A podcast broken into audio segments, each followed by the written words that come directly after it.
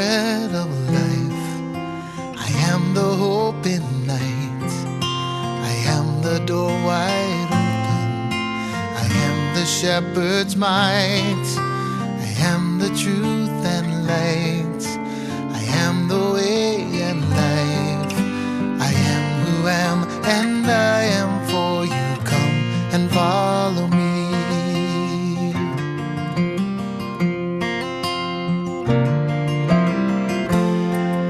I am bread for the world, hope for the hopeless. Come to me and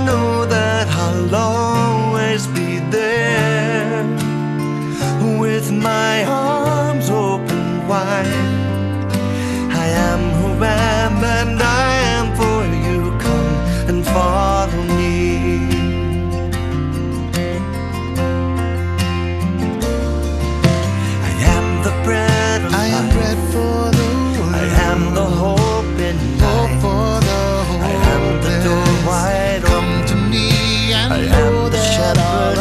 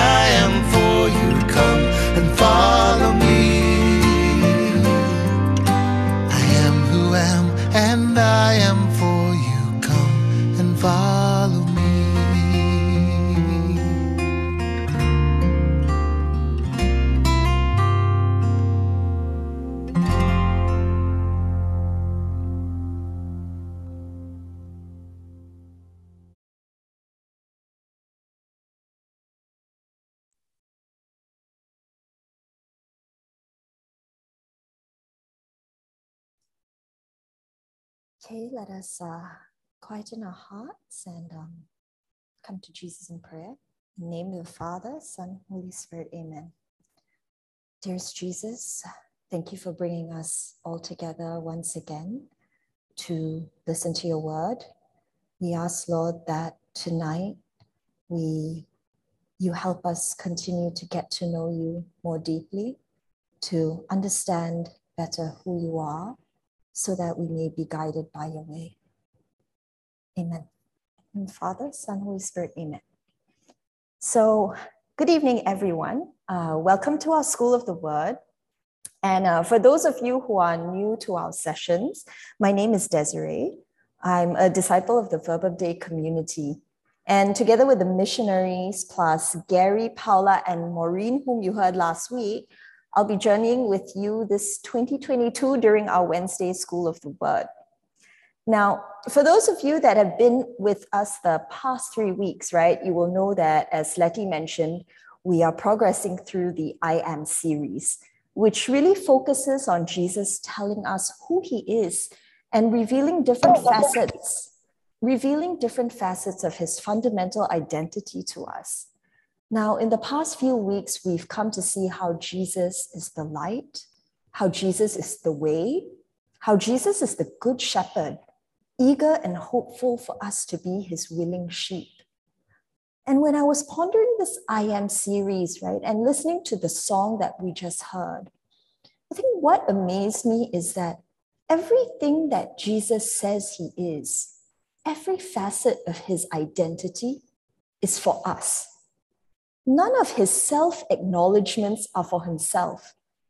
And they're also not just neutral or passive statements.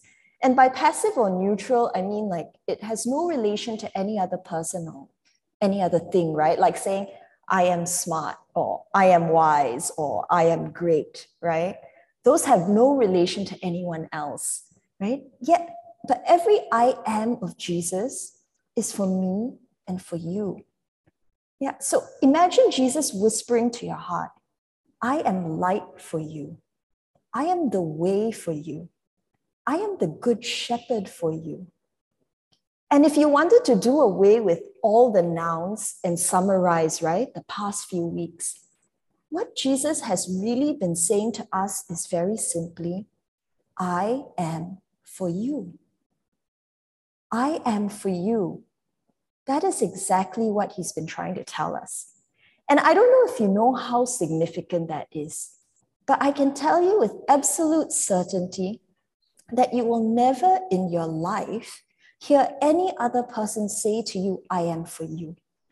They may say, I will be here for you, or I am here for you, but there will never be another person in your life, no parent, no spouse, no friend, who will say and be able to mean the words, I am for you.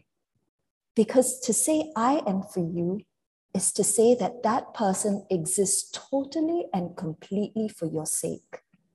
That is what Jesus has been telling us that his identity, who he is, is lived out and exists for us. And as we take that thought, right, and let it settle inside our hearts, this week, Jesus continues on and wants to tell us yet another thing about himself. He wants us to know that he is the bread of life, that He is our bread of life, blessed and broken for me and for you. In John 6, I am the bread of life.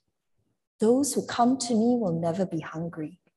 Those who believe in me will never be thirsty. Jesus is telling each and every one of us here tonight very specifically I am bread of life for you. Will you take and receive? Now, have any of you ever wondered why Jesus came as bread? I mean, how come he didn't come as olives or dates or even as lamb, right? I mean, we know him as a sacrificial lamb, as the lamb of God. But when Jesus came to feed us, he came as bread, not as anything else.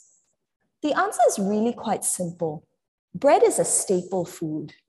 It is the most fundamental and most accessible food, even for the poor, even for those who were in prison. So Jesus came as bread to express not only his desire to fill us, right, to fill our hunger, especially our hunger to be loved, but he also came as bread to tell us who he wants to be for us he wants to be fundamental in our lives.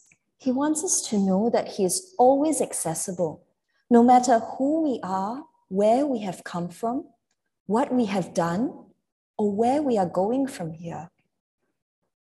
But when Jesus came as bread, He also knew one thing that rather than any other more grand food, right, or more luxurious food that might be more easily appreciated, He knew that he would likely many a time be taken for granted, the way bread so often is.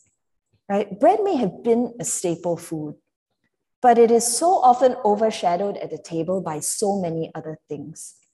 It was like that then, it is the same now. I mean, how many of us pick a restaurant to go to because they have great bread, right? Bread is always at the side or as a filler when you wait for the main course. Who puts bread as the main course and have steak as the side dish?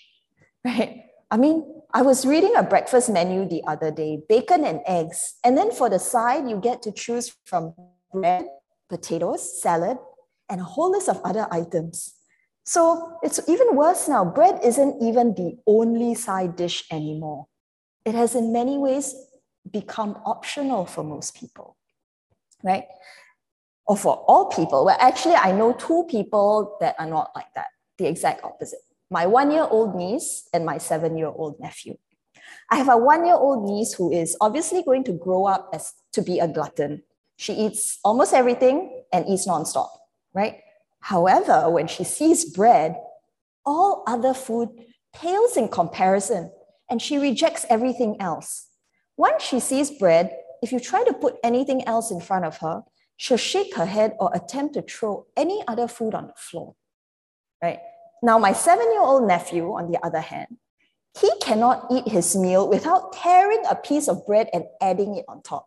He will add his bread to porridge, to his bowl of noodles, to his spaghetti. It doesn't matter what the main meal is, every spoonful must have a small piece of bread on it. Right? And it's no wonder that Jesus loves the little children, right? Because somehow they get it right.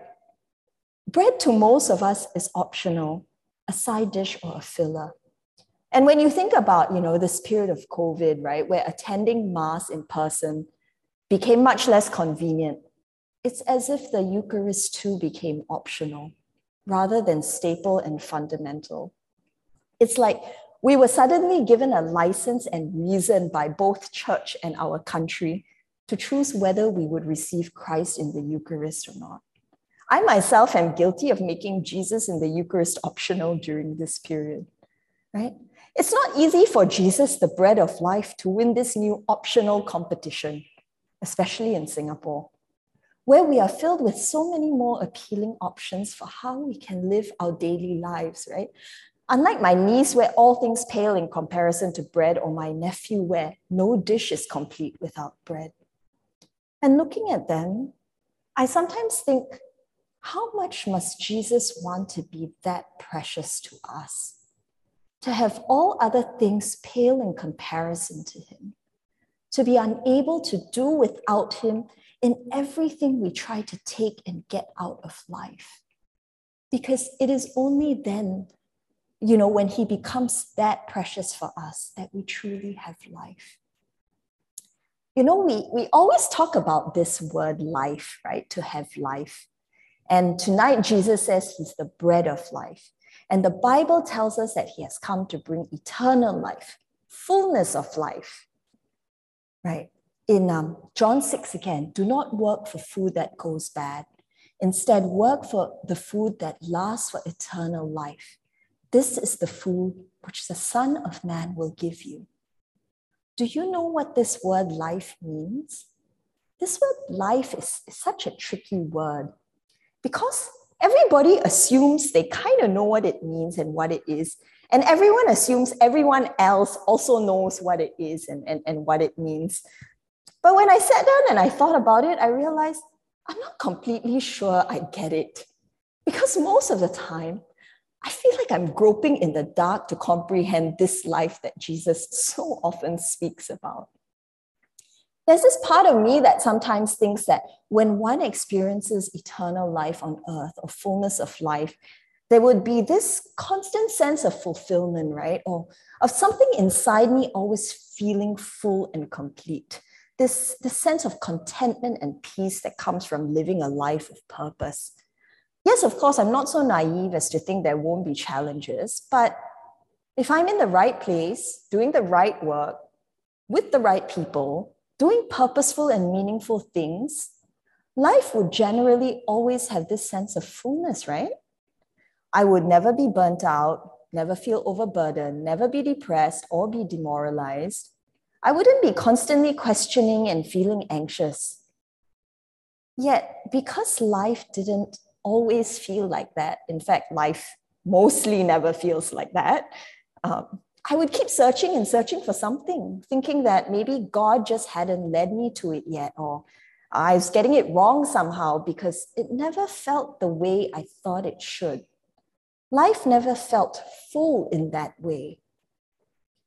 But I think one of the things that came about when praying on Jesus as the bread of life is the realization that life does not have to feel full to have fullness of life. Life may not feel full for it to be full. So, what is this life that Jesus speaks of? Life is very simply that which comes about, that which happens the moment the heartbeat of love is at the core of something we think, something we say, something we do. That's all. Life is automatically created in that moment, regardless of how you feel. And the way I say it, it may seem so small and unremarkable. Perhaps as small and unremarkable and unnoticeable as a grain of wheat that falls to the earth, dies, and grows into new life, and then becomes the equally unremarkable bread that is so easily overlooked. When love is at the core of every decision made and every action taken, in those moments, life happens. Irrespective and regardless of how you feel and how it feels, life happens. The more decisions and actions that have love at its core foundation, the more life germinates and grows until we do it so much that all we think, say, and do is full of life. That's life. Now, I want to share sort of funny personal story, right? About a week and a half ago, my mom flew to the Philippines to visit my aunt, her sister, who's sick. And she'll probably be gone for a few months. Um, before leaving, my mom asked if I could help her take, a, take care of her miniature rose plants. Right? She, she said that she bought those rose plants to grow roses for Mother Mary at her own personal little altar. So she wanted me to take care of them and then cut some roses every few days for Mother Mary. Uh, just to give you a bit more context to the story, I do not like gardening. I have zero interest in it. And more than that, I do not have green fingers. In fact, I have brown fingers. Most plants turn brown in my care. And my mom knows this because I'm always passing her my plants to be saved and revived. And I know roses are high maintenance. Do you say no to your mother knowing how important it is to her? And it's not just one mother, right? How do you say no to two mothers, right? It's like my mom knew just how to get me to agree when she threw Mother Mary into the mix. Right now, my sense of duty had to do double duty. So even though in my mind I was thinking, can't I just put a money plant next to Mother Mary or a cactus? Much lower maintenance. I'm sure Mother Mary won't mind a money plant. She never struck me as the picky type. But of course, I didn't say that to my mom, right? Instead, for the last 10 days, I found myself in the garden every morning, poking a stick through the soil to see if the soil is moist, which, by the way, the stick looks the same all the time to me. I can't tell the difference, but my mom says put the stick in the soil, so fine, that's what I do. I find myself turning leaves over to check for pests, chasing away grasshoppers, and so on and so forth. But you know what? Every morning, life happens for me, the kind that Jesus talks about. Life happens as I attempt to take care of my mom's and Mother Mary's roses. And by my definition, chasing pests and raking through dirt definitely does not constitute fullness of life. Unfortunately for me, by Jesus' definition, it does. And it's his definition that counts. Right? And I was sharing with a friend just a few days ago that if I didn't have Jesus in my life making sense of all these seemingly insignificant things for me, right? Being my light, showing me the way, guiding me as his sheep, feeding my soul, making these connections about these insignificant things and and showing me that this is what true life is, you know, unremarkable as it might seem, I would be a much more resentful and bitter person, thinking that somehow life isn't happening when that's not true. Life happens when love happens. Whenever we make love the center of our decision making, fuel or the fuel of our actions, no matter how big or small the action or decision is. And that is why Jesus, as the bread of life, is so important and why he wants to be fundamental to our lives. You know, all human beings, Christian or not, are capable of making decisions out of love, are capable of making, uh, are capable of acting out of love. Love isn't exclusive to Christians. But the difference is that with Jesus, that love is magnified, multiplied, fed and nurtured by his own love for us, by his own body and blood. It is fed by his thoughts, by his understanding, fed and grown into real fullness.